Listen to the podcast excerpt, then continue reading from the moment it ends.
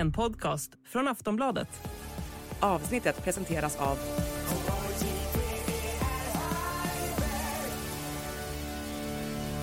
Stödlinjen.se, åldersgräns 18 år. Hej och välkomna till Åsiktskorridoren, en podd hos Aftonbladet Ledare. Idag pratar vi om eh, Sara Skyttedal och petningen av henne. Vi pratar om raset i Stenungsund. Vi pratar om idrottslöften från Kristersson och vi avslutar med att prata om Centerpartiet. En podcast från Aftonbladet Ledare.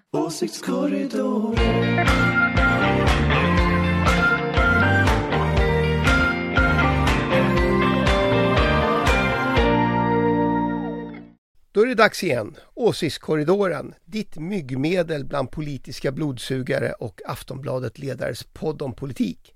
Med mig för att förklara de senaste veckans politiska nyheter har jag som vanligt vår panel med några av svensk politiks vassaste betraktare. Från den liberala och gröna tankesmedjan Fores, för dagen ovanligt elegant, Ulrika Schenström, lika oberoende moderat som för en vecka sedan. Otroligt elegant och tjusig idag faktiskt. Men jag har inte klätt upp mig för podden. Jag vill bara berätta det. Det händer andra saker idag. Så kan det vara. Eh, från Aftonbladets oberoende socialdemokratiska ledarsida, alltid lika elegant, Jonna Sima. Jo, jo, tackar. Och från samma oberoende socialdemokratiska ledarredaktion, Aftonbladets politiska chefredaktör Anders Lindberg. Eh, kanske också elegant. Mm, och jag har klätt upp mig för podden. Det är ditt signum. Mhm. Det är Elegant. mitt signum, Mm. elegant. Ja. Denna, ja jätteuppklädd faktiskt. Ovanligt uppklädd. Själv heter jag Ingvar Persson, är inte särskilt elegant men skriver till vardags ledare i Aftonbladet. I den här podden är det ju min uppgift att ställa frågorna och det tänkte jag börja med redan nu. För en vecka sedan pratade vi ju om Liberalernas lista till EU-parlamentet. Eh, nu idag har Kristdemokraterna presenterat sin och eh, där har ju då parlamentsledamoten, eller parlamentarikern säger man, Sara Skyttedal berättat redan tidigare att hon inte kommer få plats. Är det bra för Ebba Busch att dumpa sin gamla parhäst Skyttedal, Jonna? Ja, kanske internt är det väl det, eller helt uppenbarligen är det det, eh, nödvändigt, men eh, inte externt. Bland väljarna tror jag det är impopulärt. Vad tror du Ulrika? Du trodde ju mycket på, eh, eh, Vad trodde jag? på Corazza Bildt i förra veckans podd. Mm, för Liberalerna? Just det. Mm. Nej men eh, det här tror jag är internpolitik som de har bråkat om i väldigt länge. Jag tror att de har dumpat Skyttedal. Av politiska skäl. Ja, alltså det var ju ett jädra bråk där med Ingerö. Kommer ni inte ihåg det när han Jo, slutade? Så att det det, kommer där har väl hållit på länge. Ja, men var det just ett politiskt bråk? Jag tror att det var både och. Eller ofta så är det ju så i politiken. Man låtsas att det handlar om politik men egentligen handlar det om någonting helt annat. Typ vem som snodde vems pojkvän på kommunala rikskonferensen 1965 och sånt där. Jätteviktiga saker. Just Ja. 65 Anders, titta inte på mig sådär. Det kan ju inte ha varit aktuellt i inte ens Skyttedals född fall. då. Eh, Nej, det kan det inte vara. Nej, men jag, jag vet inte riktigt vad, vad KD men, eh, håller på med. Men det, alltså, jag, jag tycker det är intressant det här för att Skyttedal bedrev ju en väldigt effektiv valrörelse förra gången. Hon lyckades ju få KD väldigt bra valresultat och dominerade ju stora delar av valrörelsen. Ehm, hon har ju också lyckats faktiskt i parlamentet få genomslag. Ganska mycket genomslag, alltså tyngre uppdrag, ganska långtgående ansvar och sånt där. Och det är väldigt fascinerande att titta nu, för nu spelar ju alltså det inte någon som helst roll. Utan det som spelar roll det är att Ebba Busch petar henne eftersom den här historien med, med, med, med Ingerö och, och att hon var ute och var drogliberal i någon artikel. Och då är det liksom viktigare för, eh, för Busch att peta henne än att ta hem de här väljarna.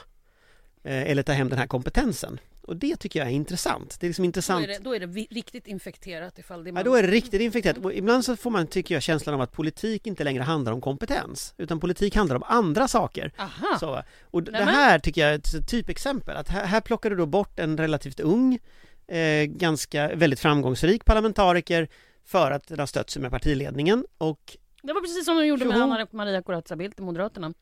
Här har vi en kvinna, kvinna som drar massa väljare. Men vi kan inte ha henne. Det blir för sökigt. Nej men det är fasc- jag tycker det är fascinerande, när man tänker på hur man sätter upp riksdagslistor så är det ju ofta samma sak. Att liksom det, det blir någon sån här eh, liksom lång och trogen tjänst och eh, ibland förstår man inte hur folk har hamnat där från början liksom. Oftast för att de inte vill ha dem hemma i kommunen. Då Ja, eller något sånt. Och sen när man inte har dem i riksdagen, då åker de till parlamentet. Men eh, Ebba Busch skulle ju säga att. Ja. att eh, det här är eh, partiet, liksom, att det är förankrat inom partiet. De ha- hade ju något provval då om hur, vem som skulle vara nummer ett på eh, vallistan här till EU-valet nästa vår. Eh, och då fick David Lega, sägs det då, eh, mer än dubbelt så många röster. Så att han blir nummer ett. Och det ska ju presenteras idag när vi spelas in den här podden. Eh, så vi får väl se om det blir så. Men eh, hon, uppenbarligen så har ju hon eh, stött sig då med hela partiet, Sara Skyttedal. Hon, hon anses för, för eh, obekväm och kanske sticker ut för mycket i, i det där partiet. Det finns kanske bara plats för en riktig stjärna. Ja, det var det jag tänkte Anders när du beskriver det som ett, ett val av Ebba Busch men det, hon har ju uppenbarligen en partimedlemmarna bakom sig då. Det tror inte jag ett sekund på ska jag säga. Utan den där typen av provval eh, bygger ju på signaler från också en partiledning. Och här skulle jag säga att det är är väldigt, väldigt tydligt att det var Ebba Busch som eh, klantade till krishanteringen fullständigt av den här historien med, med Ingerö och Skyttedal. Alltså det var, det var en, tror jag faktiskt, det är nog faktiskt den sämsta krishantering jag har sett i hela mitt liv från någon politiker överhuvudtaget. Och det säger inte så lite. Och det säger inte så lite ska jag säga, utan det här var ju, hon lyckades ju bränna båda dem fullständigt. Eh, hon lyckades ju bränna ut sig själv eh, och, framställa sig själv som någon som inte hade grepp om sitt eget parti. Eh, hade hon sagt att hon ville att Skyttedal skulle bli omvald så hade naturligtvis partimedlemmarna hört det också. Men jag tycker signalen från partiledningen var väldigt tydlig här att liksom, nej, det var, det var nej tack. Men du har ju verkligen rätt i att eh, när den där skandalen kring eh, ja, påstådda då sexuella eh, övertramp, eller vad man nu ska säga, eh, eh, mellan Johan Ingerö och Sara Skyttedal förra våren briserade. Då så, det var ju som att Ebba Busch inte riktigt eh, kom tillbaka efter det. Eh, hon tog ju en paus från en partiledardebatt som blev omdiskuterad eh, och eh, sen dess så har hon gått på ganska stora smällar, alltså kring hela de här konflikterna kring miljödepartementet och Romina Pourmokhtari. Och det känns som att eh, man aldrig har hört ifrågasättanden om hon kan sitta kvar så mycket som eh, på senare tid. Alltså är Ebba Busch på väg ut från politiken? Ja, nu har jag två frågor jag inte kan låta. Jag, jag måste ändå fråga Ulrika, om det här är den klantigaste krishantering Anders har sett. Eh, har du sett någon värre? Ja, jag tycker att eh, hanteringen av Anna, Anna Maria Corazza Bildt faktiskt var osannolikt eh, dålig och dåligt hanterat och det låg så mycket annat bakom. Hon var alldeles för liberal. Hon eh, ifrågasatte saker inom EPP och var väldigt, väldigt populär. Och jag var den enda som pläderade för henne eh, när eh, de försökte få bort henne. Sen kom det ju en votering och sen åkte hon ut. Helt obegripligt för mig hur man kan göra sig av med en person som faktiskt både är positiv och dessutom populär. Och det liknar detta enormt mycket. Men det handlar ju om att Ebba Busch antagligen inte vill ha Skyttedal i hennes närhet. Nej. Det är vad jag tror. Men är det inte också så, om man hakar på det båda säger här, alltså är det inte också så att det här är ju också svagt ledarskap från från Bush, alltså är, är, man in, är man en svag ledare så är man ju rädd att andra ska vara stora i ens närhet. Är man liksom, är man en stark ledare så tål man ju liksom att, att det är många människor som är inblandade. Och här verkar det ju som att hon är jag undrar om det inte är så att eh, Skyttedal i alla fall historiskt har varit en tänkbar ordförande för KD. Ja, men det var En person som skulle kunna ha tagit det är över. det allt det här handlar om. Hur många som skulle kunna ta över finns det runt Ebba Busch just Sen, nu? sen är det någonting mer som har hänt som har liksom blivit dåligt. Nej, men det, det så. går ju att ana ett mönster också. Förra valet, EU-valet, så var det ju Lars Adaktusson som åkte ut med fötterna före. Alltså så här, de här starka profilerna som är möjliga efterträdare till Ebba Busch har åkt ut ur partiet på ganska eh, ja, anmärkningsvärt sätt.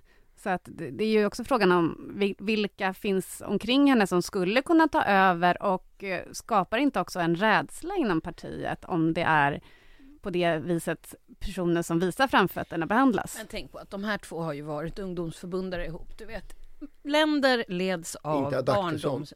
Nej, men nu Nej, pratar ja. jag om... det var roligt! det hade varit kul! Nej, men nu tänkte jag på Ebba Busch och, och Skyttedal. Alltså de har ju varit ungdomsförbund ihop och man måste tänka på det där. Det, det tänker inte alla på tror jag. Att, att leder, länder leds oavsett land av människor som har känt varandra sedan de var ungdomar.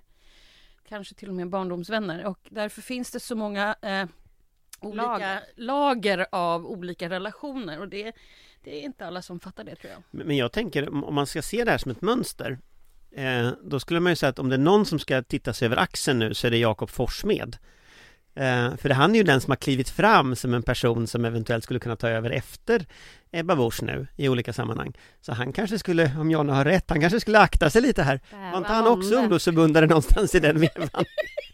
Man kan väl också tycka att David Lega borde titta sig över axeln för det verkar ju farligt att vara eh, Europaparlamentariker för Kristdemokraterna. Jo, verkar vara vissa hälsorisker Sjukt kul ju! Fast allvarligt talat, eh, ja, det här med sitter hon kvar eller inte Hon sitter väl kvar så länge hon får vara statsråd Men i samma sekund som hon inte får vara statsråd längre, är det inte den liksom dynamiken, då Det är det färdigt liksom så Mm. Men Sara Skyttedal kommer väl också komma tillbaka. Jag tror att det är en sån Kanske där blir nästa partiledare. ja, politiskt djur som överlever, övervintrar här ett tag och sen så kommer tillbaka. Ja, alltså det, det, finns ju, det finns ju en problematik i att hon lyckades ganska bra i förra valet Hon har lyckats ganska bra som parlamentariker Om nästa fortsätter och det går åt fanders i det här valet som en konsekvens av detta Det är klart att det kommer ju inte att se jättebra ut för partiledningen Man kan säga fortsättning följer. Och därför är det faktiskt precis så som du säger. Att hon riskerar att inte få så många mandat i Europaparlamentsvalet. Och då riskerar sitt eget partiledarskap. Så det måste vara many, many emotions där. Mycket känslor. Ja, vi, vi återkommer till ämnet som det verkar. Eh, annars har ju den stora nyheten de senaste dagarna handlat om skredet i Stenungsund. Eh, och för tydlighetens skull ska jag ju säga att orsaken utreds precis nu. Eh, det handlar om eh, byggen och sprängningar och ras eller ja, schaktmassor och allt möjligt sånt där. Och lite Eh, vatten. Men det är nog ingen vågad gissning att sommarens nederbörd kommer att spela en roll när man kommer fram till förklaringen. Eh, samtidigt har ju regeringen dragit ner anslaget till klimatanpassning på Myndigheten för eh, samhällsskydd och beredskap med en tredjedel. Var det en bra besparing Ulrika? Nej, alltså tajmingen här är ju faktiskt skrattretande. Man kanske inte får skratta åt sånt här, men eh, att de kapade anslaget la- lades fram bara några dagar innan raset i Stenungsund är ju faktiskt eh, lite fnissigt, eh, även om jag förstår allvaret. En, en region också som just pekats ut som särskilt riskområde av MSB. Mm. Eh, bra jobbat! Men nu kan ju inte MSB peka ut några mer riskområden för nu har de inga pengar Problemet är löst Motorvägen står kvar. Ja. Ulrika, eh, eh, förlåt mig, Jonna. Nej, det, det är svart ironi. Eh, det är klart att det är ganska tragiskt igen i botten. Eh, men, och det är så kortsiktigt, jag vet inte riktigt. ehm, men det, det är också om vi pratar om mönster, alltså det, det, det är på område efter område som det sägs att det liksom politika, politi, politiken läggs om utan några konsekvensanalyser. Alltså, jag skriver en del om biståndet som nu håller på, som jag, eh, Johan Forssell då säger att han vill införa ett paradigmskifte inom biståndet och eh, där eh, sägs det, kommer också kritik om att det genomförs utan några som helst konsekvensanalyser. Det är Excel, liksom Excel-arkspolitik. Och det är väl det som vi ser här också då. Men det var ju dessutom struntpengar. Alltså 50 miljoner. Eh, det, det är väl felräkning för Elisabeth Svantesson. Ja. Nej men det är, ju, det är ju det som är lite problemet med den här regeringens syn på eh, krisberedskap och säkerhet över- överlag. Att man, man sparar in på saker och ting som vi vet att vi kommer att behöva framöver. Eh, och tittar vi på liksom det civila försvaret som helhet i någon mening så är det klart att det är enorm upprustning som kommer att krävas. Så det här blir ju lite fjantigt i ljuset av, av, av, just, av just den saken. Sen är det klart att ansvarig minister hade ju en dålig vecka måste man ju säga. Han fanns ju ute på Twitter och skulle försöka förklara detta och det gick ju inte så jävla bra liksom. Eh, men, men i grunden ligger ju det här att liksom man, man har inte rustat upp i den takt man behöver, man har inte förberett sig. det här området har haft ras förut, men det finns massa andra risker som kommer att komma. Alltså av typen översvämningar, av typen skogsbränder, alltså det kommer att finnas en mängd sådana saker och i takt med klimatförändringarna så kommer allt det där att öka. Oavsett säga, om detta har med det att göra så kommer allt sånt att öka liksom så. Man kan väl säga att sommaren har gett exempel på en hel del av det där, ja. även, även det här oräknat. Ja, så, så att jag menar oavsett om detta har att göra med någon som tippade rasmassor på fel ställe så är liksom kurvan går åt fel håll. Hörni, jag tänkte vi ska gå vidare för att eh, vi kommer vidare helt enkelt. Eh, I helgen kunde ju Sportbladet publicera en granskning av Ulf Kristerssons löfte, en, ett av Ulf Kristerssons löften i valrörelsen, nämligen att idrottsföreningar i utsatta områden skulle få 250 miljoner kronor. Eh, istället blev det 100 miljoner utsmetat på alla idrottsföreningar. Är det här vad vi kan förvänta oss av väldigt eh, precisa löften, Anders? Ja, det är väl ungefär vad vi har fått av alla precisa löften innan. Alltså jag, jag är ingen expert på idrott på något sätt eh, som alla vet. Så jag vet inte riktigt vad, vad, som har förväntats och hur mycket mer pengar som finns i de här systemen. Men tittar vi på de här precisa löftena, elstödet till första november, 10 kronor mindre vid pump, bla bla bla bla. Alla har ju slutat på samma sätt. De har blivit blåsta. Och just idrotten blev ju uppenbarligen väldigt arg för de har ju då förväntat sig att det här ska hända på riktigt bara för att Kristersson säger det. Men om det är någonting som vi har lärt oss om den mannen så är det att det han säger och det han gör har liksom inget med varandra att göra. Så att jag är tyvärr inte ett dugg förvånad eh, av att det är så här. Faktiskt. Men det är väl ganska många väljare som då reagerar med att säga men så där gör alla politiker. Fast det gör inte alla. Det här är också intressant. Göteborgs universitet har ju forskat en hel del kring detta eh, och just tittat på håller politiker sina löften? Och deras svar är ja. Jag tror att vi faktiskt är en ganska unik mandatperiod på det sättet att nästan alla viktiga löften har man struntat i. Och just de här specifika löftena, man har satt ett visst datum, man har satt en viss summa, man har satt... De har man bara struntat i efter valet. Men, men vanligt folk läser inte den där forskningen. Men jag, det jag tycker är dåligt med det här, det är att det försätter ett ifrågasättande av hela politiken. Oavsett om det finns politiker som är bättre eller sämre än andra så blir det liksom så att alla blir liksom upprörda, man blir ledsen. Jag tror man blir ganska uppgiven. Eh, och det här är ju, går ju hand i hand med det jag har tjafsat om hur många år som helst. Att vi kanske skulle kunna få lite riktiga politiker och inte, som jag inte försöker göra det så jävla enkelt för sig hela tiden. Utan som faktiskt levererar långsiktiga reformidéer. Som kanske faktiskt vill någonting som handlar om andra människor och inte bara sin egen makt, fina bilar och flygplan. Utan att man faktiskt tar politiken på allvar. Därför att det här urholkar den demokratiska ordningen i landet och det är inte bra. Sen kan det vara så ibland att man kanske säger någonting och så får man ta tillbaka det. Och då ska man också ta tillbaka det och säga att det blev fel. Jag gör om och jag gör rätt. Inte försöka komma undan och säga att det var ett moderatlöfte. Vad är det för någonting? Om man ska leda en regering så måste man ju fatta att man måste få igenom en budget. Kan man inte gå omkring och lova allting före valet. Det här kommer bara göra valrörelserna sämre. Det här kommer bara göra förtroendet för våra politiker sämre. Och jag blir bara så himla arg och engagerad och upprörd så nu ska jag lägga av och prata så, punkt. ja, nej men det, är väl, det kan man väl bli, arg och engagerad. Blir du det också Jonna?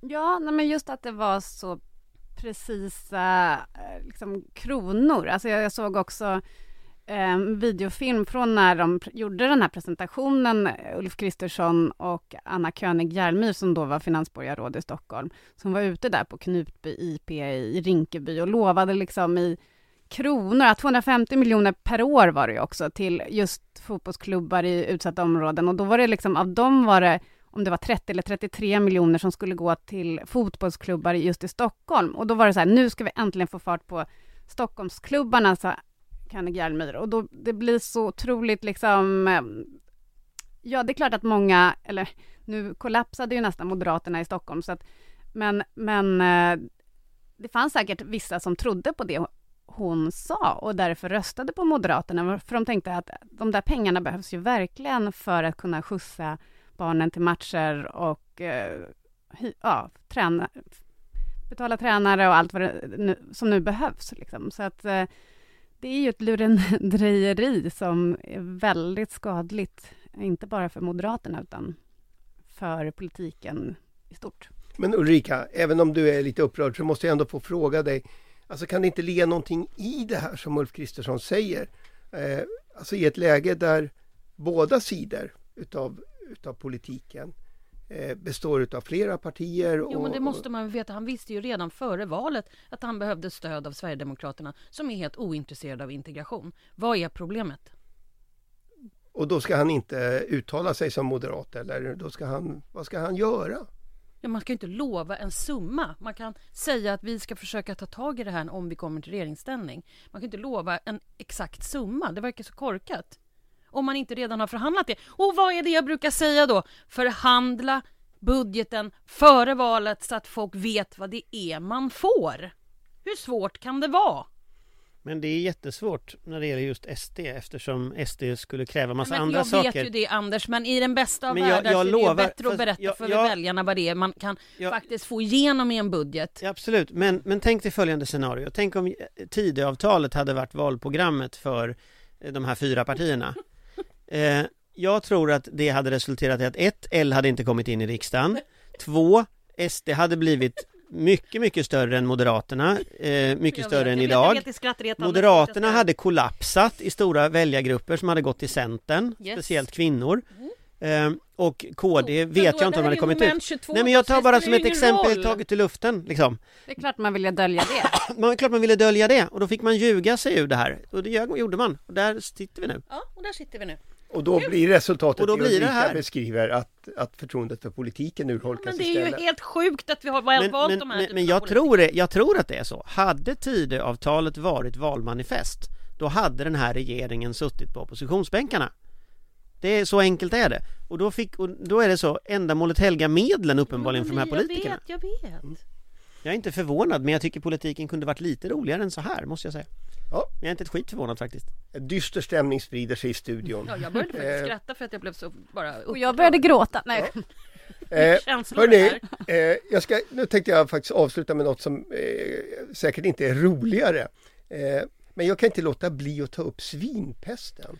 Eh, jag åker ju genom zonen, bara språket, eh, varje gång jag åker hit. Eh, så det, det, liksom ämnet Det låter som. Tjernobylzonen. Men... Det det låter väl som en apokalyps Ja, i största allmänhet. Håller du andan hela tiden då under?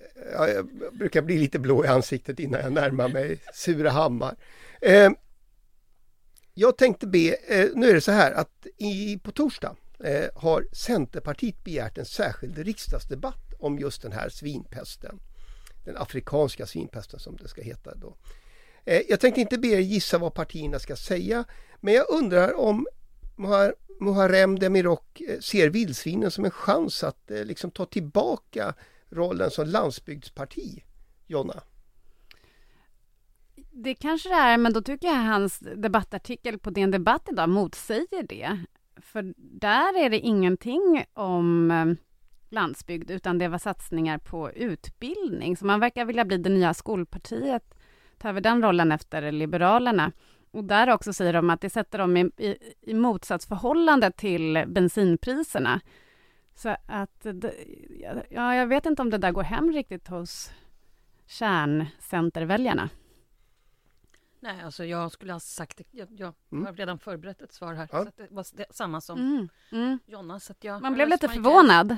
Ja, stora, Det är väl någon, stora sen är det hjärnor väl inte lika. alltid så att man begär en debatt och det är jätte... Utan det, kanske tyckte det var lite roligt. Men den debatten visar ju på någonting helt annat och det är ju att han definitivt vill ta den socialliberala grenen från Liberalerna. Det är Mm. inte helt osmart. Nej, men om jag då får också komma tillbaka till mitt lilla eh, skötebarn, eh, biståndspolitiken. För där har man ju också gjort neddragningar på eh, forskning, alltså som eh, kring eh, utvecklingsforskning.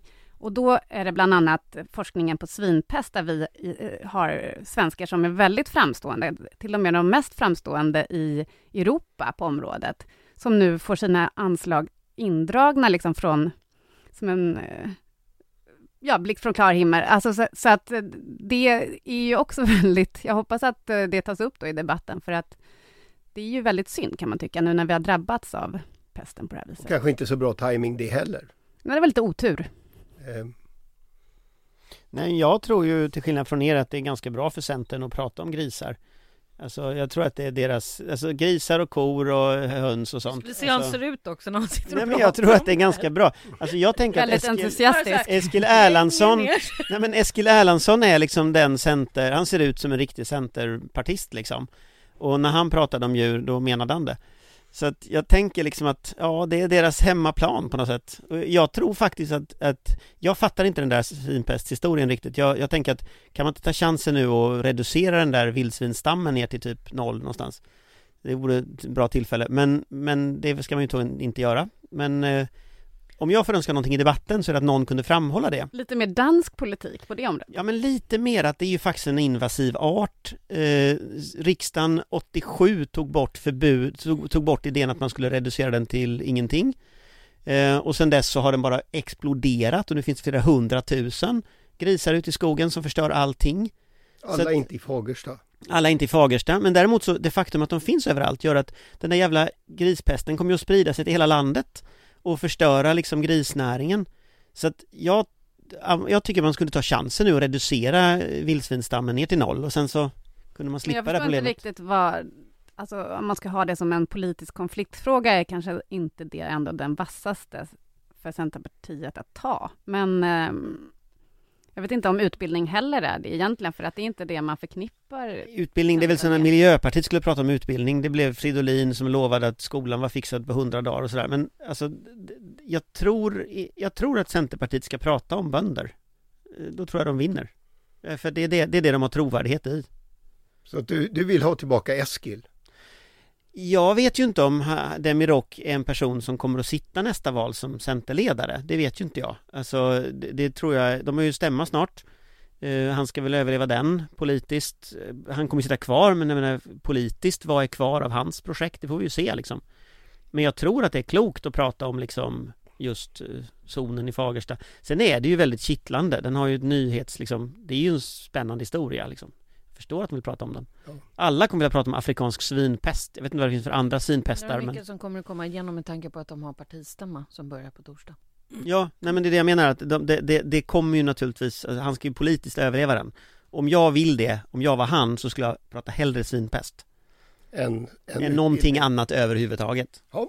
Alltså landsbygdsfrågor Nu har, vi, nu har vi hört Anders Lindberg framträda som stor försvarare utav den Ja, svenska grisnäringen. även hängandes liksom i stolen på något sätt väldigt så, pompös. Den här är inte ett bildmedium vill jag Nej, påpeka det ska vi vara glada för. Stolen är inte Särskilt högre du. än så här Eh, jag tror faktiskt vi får avsluta med det här, eh, den här hyllningen till den svenska grisnäringen. Eh, och så bara för formens skull ska jag påpeka att eh, just invasiv art räknas vildsvinet inte som rent formellt, men det är ju en, eh, en annan sak. Eh, vi hinner faktiskt inte mer i dagens podd. Men om en vecka är vi tillbaka och då törs jag lova att det kommer att finnas mycket mer att diskutera. Så missa inte det. Till dess vill jag bara tacka vår panel. Tack Ulrika. Tack. Tack Jonna Tack. och tack Anders. Tackar. Och som vanligt ett stort tack till dig som lyssnar. Det är för dig vi gör podden. En podcast från Aftonbladet Ledare.